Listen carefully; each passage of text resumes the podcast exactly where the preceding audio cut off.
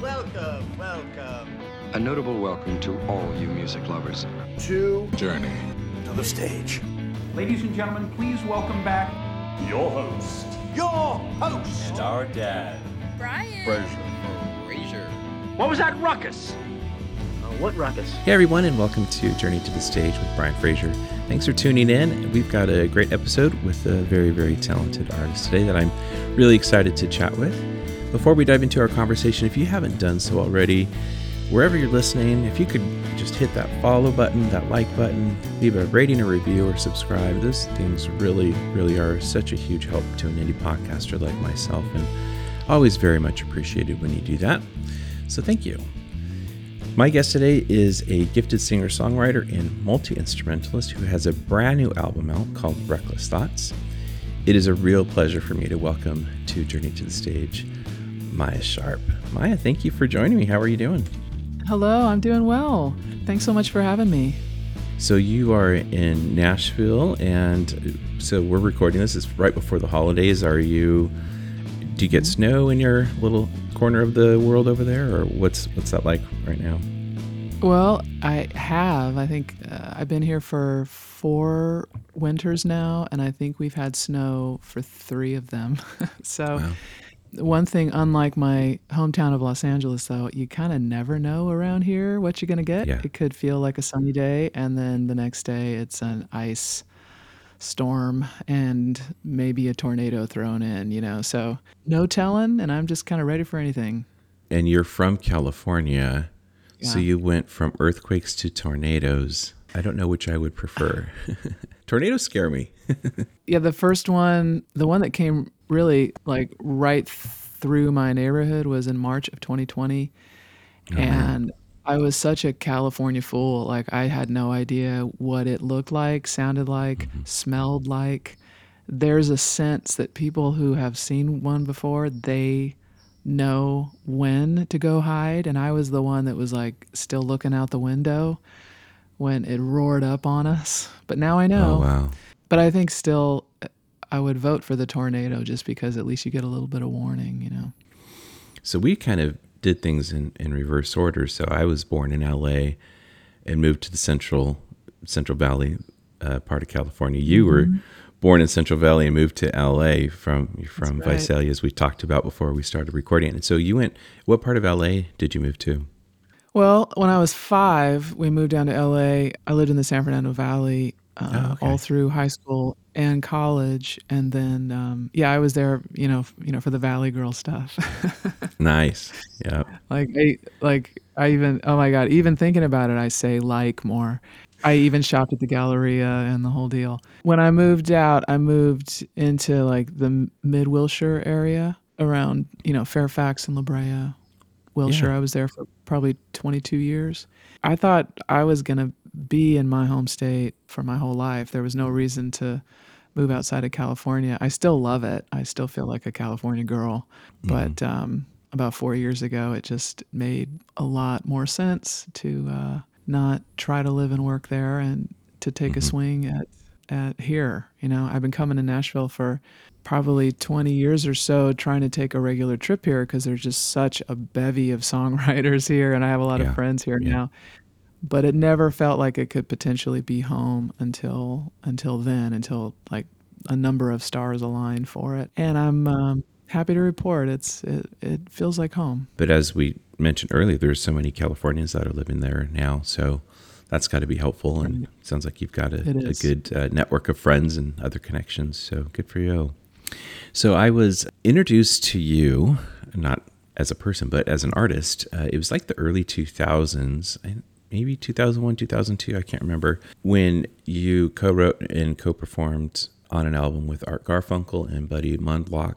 It was Everything Waits to Be Noticed, which really really is an absolutely incredible album every single song on there is it's just easy to love it's it's a really good album and growing up a huge fan of simon and garfunkel personally and then their solo careers uh, when i bought that album i was like wow this is so good and i would love to start there a little bit and, and then we'll Sure. kind of go back a little bit in your own personal timeline artist timeline how did that album come about? How did your connection to Art Garfunkel come about? Billy Mann is how that whole idea got started and how it got seen all the way through. He produced the album and he was a mutual friend of all three of us. Oh, wow. He had he had the idea that our three voices would probably blend well and also Art who had written prose but had not written songs up up until that point.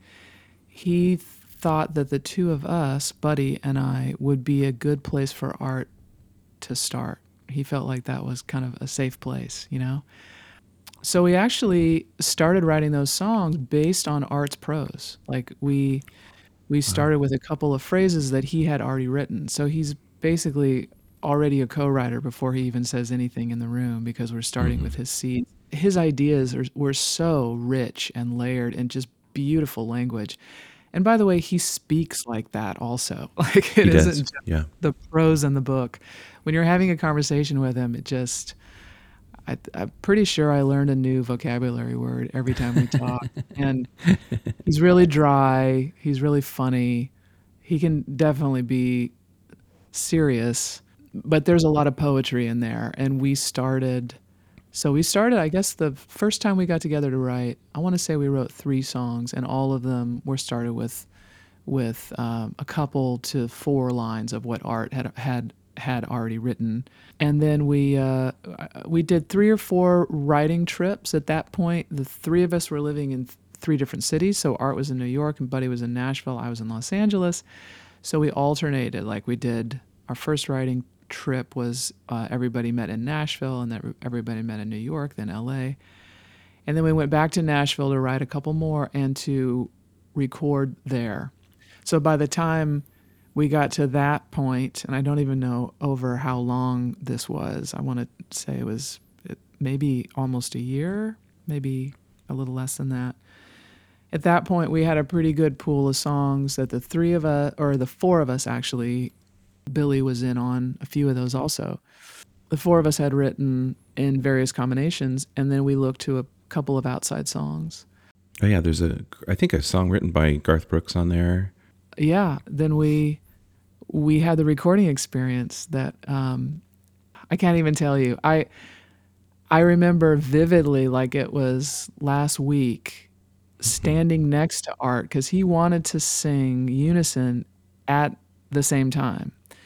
Um, Oh, we intentionally avoided just three part harmony everywhere. So it tended to be like unison with like a cascading third part or like one low harmony with a unison or uh, art is doing like a unison with himself above us playing you know a two part harmony we really tried to mix it up.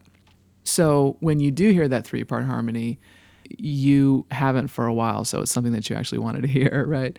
There was a moment where art requested that him and i do our unison on the mic at the same time and he kicked into his just turbo art breathy giant lung long note. And i had to match the tonality of that.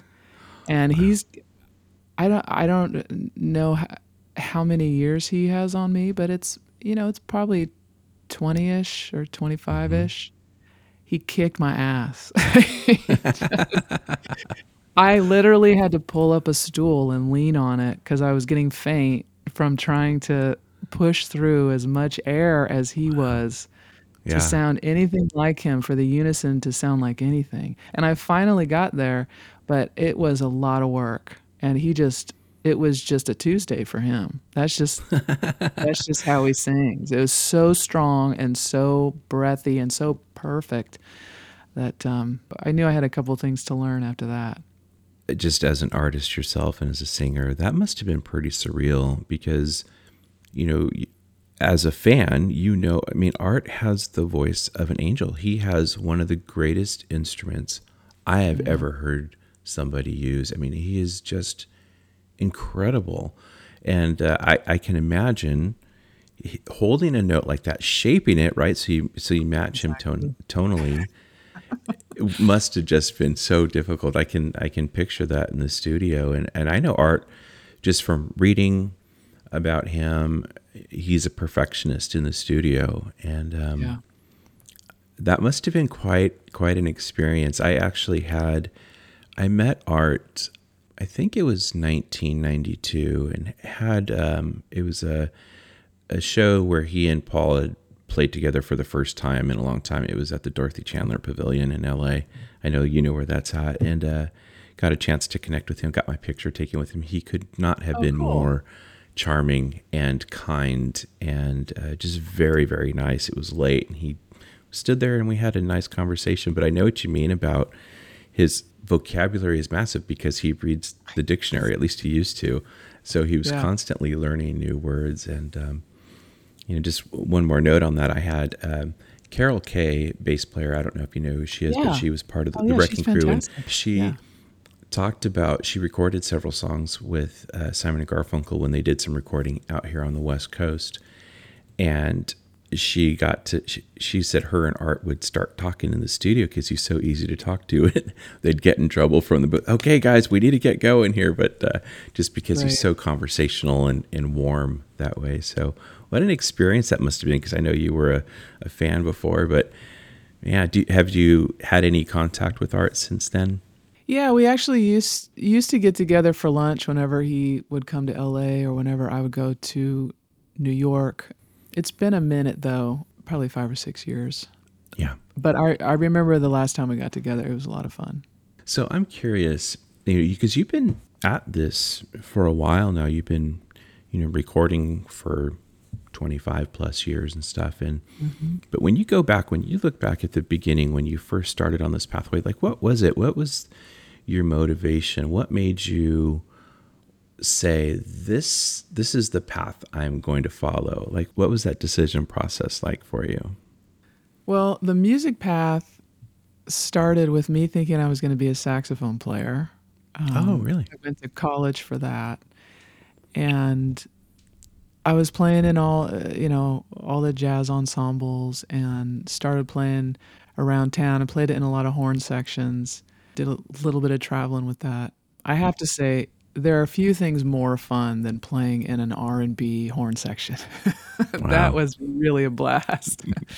Not sure how to how to make a living at it really, but uh, wow, that was fun. And I started writing music for saxophone, and it was fine. I knew I was close to what I was supposed to be doing. I was in Los Angeles, so I was hustling for work, and you know, like a lot of people do in Los Angeles. Um, but there was something about it. It wasn't. It just wasn't quite aligning.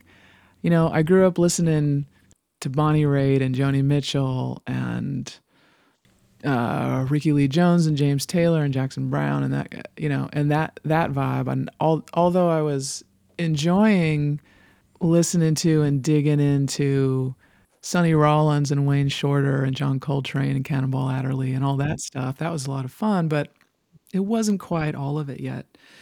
So I was playing with my friends that I was going to school with, and they're playing in all these like indie rock Americana bands around the city. So I start going to see them and realize that's actually kind of more in line with what I want to do. So Oh, wow. I started writing songs, even though I had been kind of writing prose here and there, but I, I wasn't doing that seriously. Um, so I started writing songs about halfway through college. And then I got the nerve up to present a couple of these songs to some of the writers that my friends were playing with and um, asked if they wanted to co write. I did also have the huge advantage. My father, Randy Sharp, is a wonderful songwriter. He's had a lot of success and he's just a craft forward, just great person to learn from also. He's also just Awesome. Really easygoing and helpful and great at it. so my first co-write experience was with him. So I feel like I had the opportunity to learn maybe more quickly than I would have otherwise. And so I found the nerve to go present a couple songs. One of them was to the writer, leader of a band that some friends of mine were playing in. His name is Mark Addison. He liked the songs and said yes to the co-write. I didn't have anything happen. I didn't have, you know, a publishing deal or any kind of label interest or anything like that. We wrote a song that he then passed, that he handed into his publisher, who pitched it to Cher's producer, who pitched it to Cher, and then we had a Cher cut. So once I had a, I had wow. something in the in the fire now, you know. Yeah, yeah. Um, and I was already falling for the writing itself. Like that mm-hmm. just felt right. I wasn't sure how I was going to make it work as a job yet. You know, I knew because I had seen through my dad that it could be a successful career, but I still wasn't kind of seeing my path to that. Once I had the Cher cut and then just the pitching around of that song got some interest with who uh, with the label that turned out to be my first label. And so the Cher album and my first record deal pretty much happened in the same year. Hearing a voice like Cher's that you're you've mm-hmm. heard for years. Hearing yeah, that voice sing your song, like okay, I'm totally hooked on that. and if I could do that, I mean, really you asked about like where it started started. If I could have just been a writer and not pursued being an artist, I may have stayed there for a while. But I knew that if I wanted to get all the songs that I was writing and that I was proud of and that I wanted to get out in, into the world, if I wanted them to be heard, chances are I was not going to be able to find another artist to, to record all of these songs because I right. saw how hard it was to just get that one.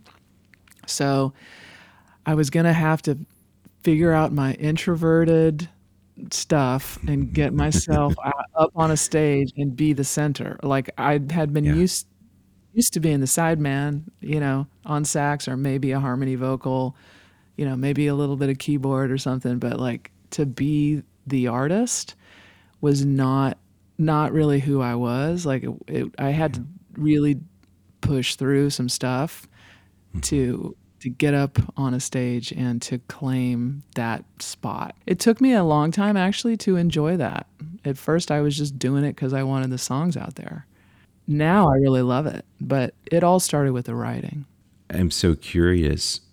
It sounds like, you know, having access obviously to your dad and being able to learn from him in, in a place that is nurturing and comfortable and, you know, informed, you know, having a dad like that must have been such such a great help. I'm curious about maybe other other writers that you have found. You've you've mentioned some great talents. You've mentioned people like James Taylor and so on. Uh, who are maybe some of those writers that kind of helped you get the bug? Like, wow, these mm-hmm. people know how to do it. I want to be able to do it to that level. Like, what were some of those artists and writers for you? Well, Paul Simon was a huge one for me. Rickie Lee Jones. Listened to a lot of oh. Rickie Lee Jones. Joni Mitchell for sure. Mm-hmm.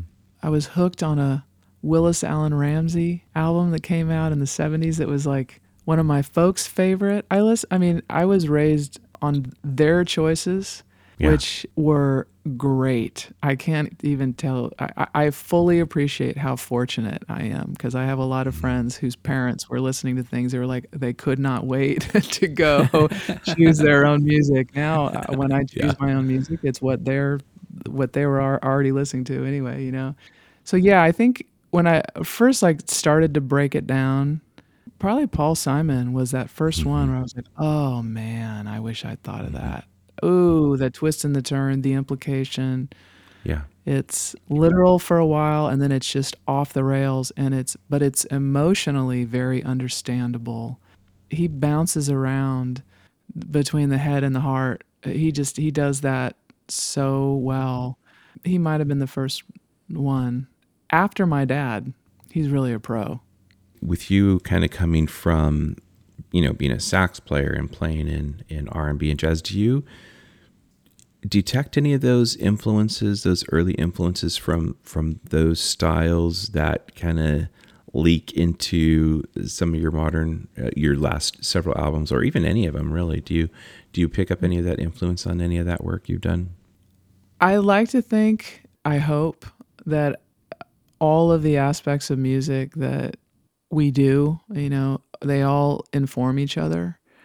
So yeah, I I can't imagine that that work, especially because it was a lot of hours. You know, the transcribing of the John Coltrane solo, a note wow. at a time. you know that you know that kind of stuff. Figuring yeah. out how it worked in the chord, and most of the time, why the hell does that work in the chord? Like if I feel yeah. like I. I never would have thought of that. If I played it, it would have sounded horrible, but he just rocked it, you know. I think it might show up now at this point because I don't I don't play a whole lot of saxophone. Although I did pull it out for this last album. I take a sax solo on, on one of the songs for the first time in a couple albums. I nice. think it probably influences melody. I think mm. I I might hear an arc of a melody. It mm. might be horn like just because of all the years that I put in jazz changes though you know it's funny i, I have friends that have kind of gone through it like this also where you're learning your chords you know a handful you go to school you learn them all mm-hmm.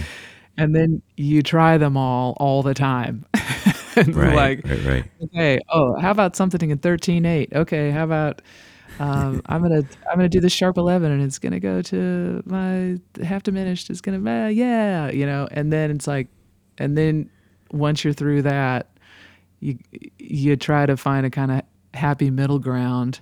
I remember about th- three years into college, after all of my songs were just add this and sharp that, and just as like thick, like every extension and every alteration on every chord. Right. I remember hearing the Indigo Girls. Oh, I feel that. Let me figure out what they're doing. And it was mm-hmm. uh, harmonically very far away from where I was. And it brought me hard back to the other side. It's mostly about the lyric and the melody and the story and the chord changes. Like, if you're interested in learning one of my songs, it probably wouldn't take you very long. It's not all that rich and thick like it used to be. Well, and I think that's okay. And, and, and for you to be able to have all of those colors to be able to paint with, they're there when you need them. I think it only makes you greater as, a, as an artist and as a, as a writer. So, you know, you've got that background and you can draw from it whenever you want to. So I think this is your ninth studio album. If you kind of were to take a step back a little bit, and, you know, I think your first album came out in 97 obviously you'd been doing music forever before that how do you think you know kind of big picture you've you've changed over the years as an artist eh, that you've developed we talked you talked a little bit about this right now in your writing how you've moved you know maybe more from the horn oriented some of those chord voicings and things like that that you might have been drawn to earlier how do you think you maybe have developed as an artist as a writer since your first mm. album came out in 97 well, hopefully, a lot with every album. I'm always trying to not sound like the last thing, but still make sense to somebody who liked the last thing, you know? I think the biggest shift in the last two albums in particular has been that I just am more interested in writing about true things now. Hmm. And when I started, I was very interested in the craft itself. And there would be truth but I would abandon it if the craft called me away from it. Like if the yeah. song, if there was something that felt like it was a little more clever or a twist of a last line and it it wasn't where maybe the story started in my mind. I also would write about things that I observed, friends, scenarios that I just thought up out of thin air. Mm-hmm. I would have no problem doing that and fully enjoy that.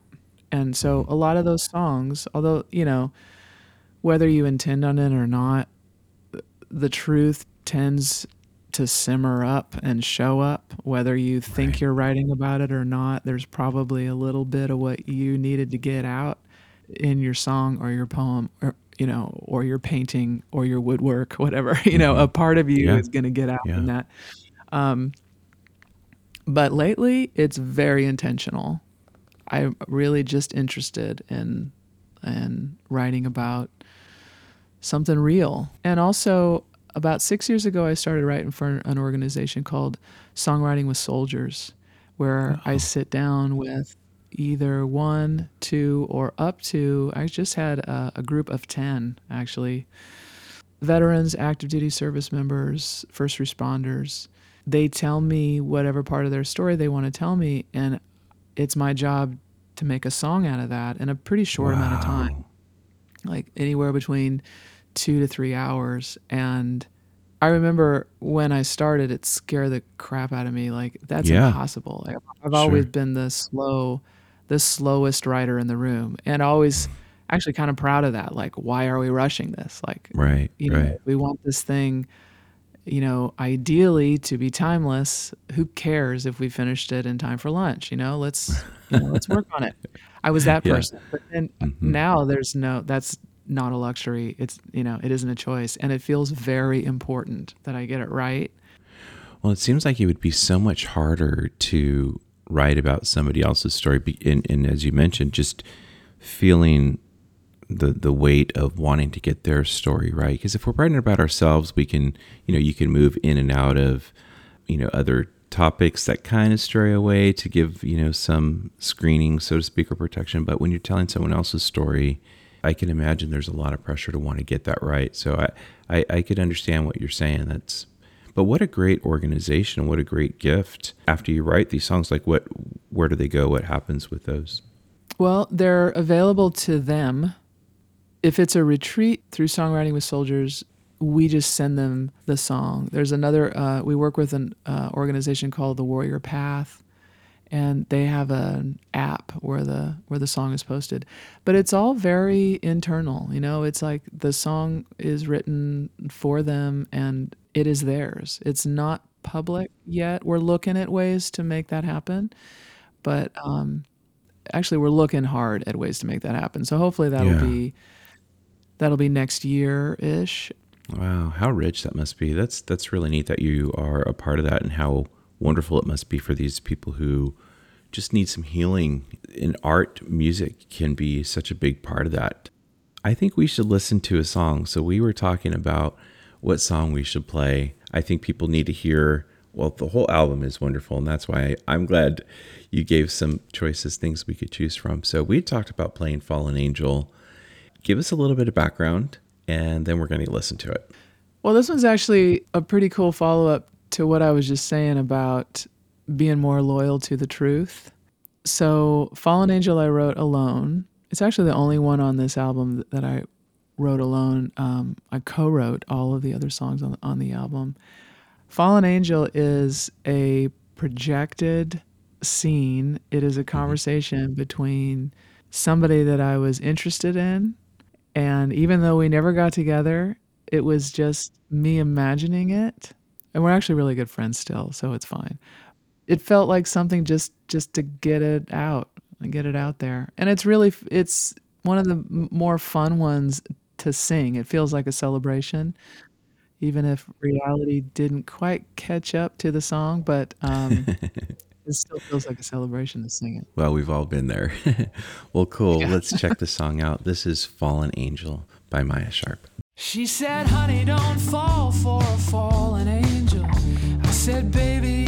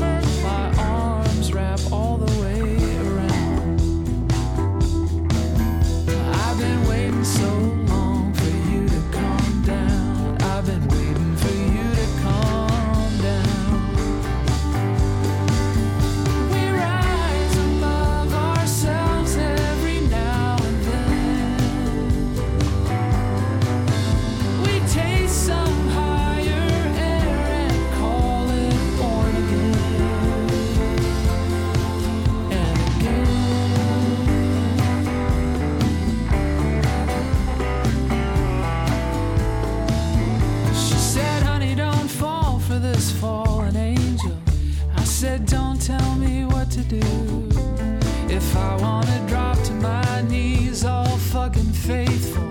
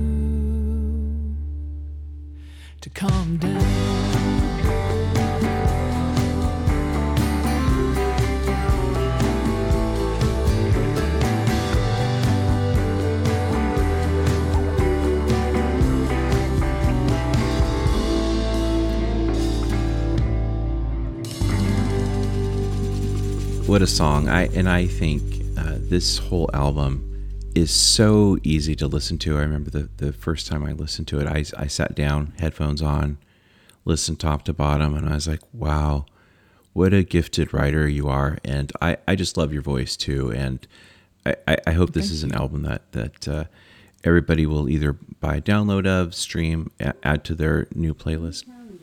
You've been doing this, as I mentioned, your first album came out in 97 things have changed so much in the music mm-hmm. industry since then.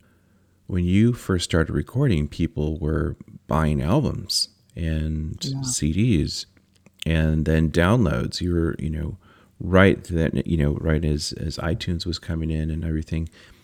How has it been for you as an artist to kind of live through those changes, try to succeed through those changes? What is that like for you now in, in terms of, you know, where you've come from?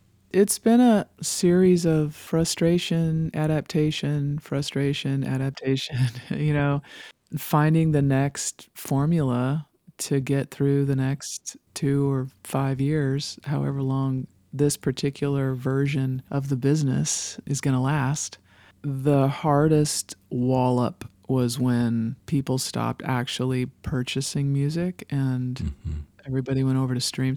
I've always just kind of recalibrated and whether it meant like leaning more heavily on live shows, you know, where there's a check at the end of the night. Writing for other artists often led to, or not often, but occasionally would lead to production. So I would be the one who produced the album that had the songs that we were writing. So that was helpful. NYU made me adjunct at NYU. So Nice. Very cool. five private students. So if you or somebody you know is uh, about to be a songwriting major there, they might have me as a private instructor. Very So- cool. So yeah, it's been, and I learn a lot from that too. I really, really love that. So it's been a, a combination of stirring things up and creating things out of nothing, and also trying to react to the right things. I know I'm extremely fortunate that I am still in this 25 years later, and and probably f- five different versions of survival. I still get to do something that I love. So I feel very thankful for that. As a supporter of artists of all calibers, indie artists, you know, top to bottom, I always, always encourage people buy a download if they don't have physical CDs or buy a CD, go to shows, bring a friend, buy some merch, meet the artist, tell them thank you. Like these are things that I think are so important because the economy for artists has changed so much. And I just saw a post and this makes me so angry that the CEO of Spotify is worth like three point something billion dollars, never written a song, and he's three times richer than Paul McCartney. And I am sorry, that makes my blood absolutely boil. And then we have artists like you and so many others that are like, this is really tough. This is really tough. And with the you know economy, uh, being on the road can be oftentimes challenging. So I, I have a great deal of uh, empathy and compassion for artists today. And really, it comes, this is where it comes to us as listeners, as fans. We have to do our part to support the artists that we love. If not, they're going to go away. And uh, we can't have that happen. So, hope everybody listening takes that to heart. I know I get on the soapbox probably on just about every episode because I think it's so important. Thank you for saying that.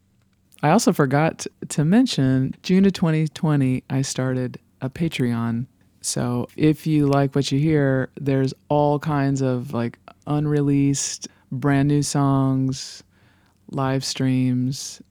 I do that also. And even after getting through the lockdown where I mm-hmm. wasn't able to do any live shows out, I realized how much it was helping me also just kind of keep me inspired to keep keep things fresh. It makes me finish that song. It makes me record Yeah. the guitar vocal of the or it makes me even sometimes re re-record some old song that was never on my album. It it never landed on anybody else's album, but it made me go find it and now I love it and now I'm thinking about it for my next album, you know, stuff like that. Like there's all these things that I I wouldn't have explored if um it weren't for the Patreon osphere, as I call it. so, yeah, if anybody's uh, interested in that, it's just patreon.com slash Maia Sharp. and I'll I'll put the link to that in the show description. So wherever everybody's listening, you guys can just scroll down. The links will be there, including to Maia's band page, uh, so you can get all the tour dates and everything. So let's talk about being out on the road. You have some shows planned for uh, you know early next year, and kind of moving forward. Are you going to be out on the road more because you've got an album to support? What What are your plans Yeah. looking like? You know, I kind of see this album cycle as as long as I want it to be. so I'll probably Mm-hmm. Yeah, that's be right. Uh, I'll probably be supporting it all through next year. The only confirmed shows right now on the books are in the Northeast. Have a good agent, and we're looking for, uh, you know, we're always looking for more. So, and I'll always have them posted. Well, it's that time of the year. I know a lot of artists and bands are plotting out their spring and, and even into summer for next year. So, everybody listening, just swing by Maia's page every once in a while and see when uh, she's going to be in your neck of the woods. Go out and see her and just uh, introduce yourself. Say thank you. And so, I, I love to ask this question to artists, especially those that have been been doing this for a while. And it sounds like you you have the opportunity to interact with some up and coming writers and artists. But if somebody came up to you, say after a show, and says, you know, I've been I've been playing piano or I've been playing guitar for a while, and I'm starting to write a little bit.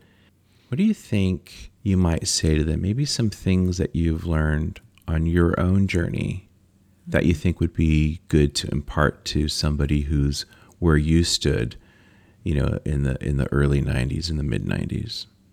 I think I would have the asterisk first of the way it worked for me isn't necessarily going to be the way that it works for somebody else. Mm-hmm. There are two things that I feel like were very important for me to keep on moving forward. And sometimes, P.S., that was very slowly.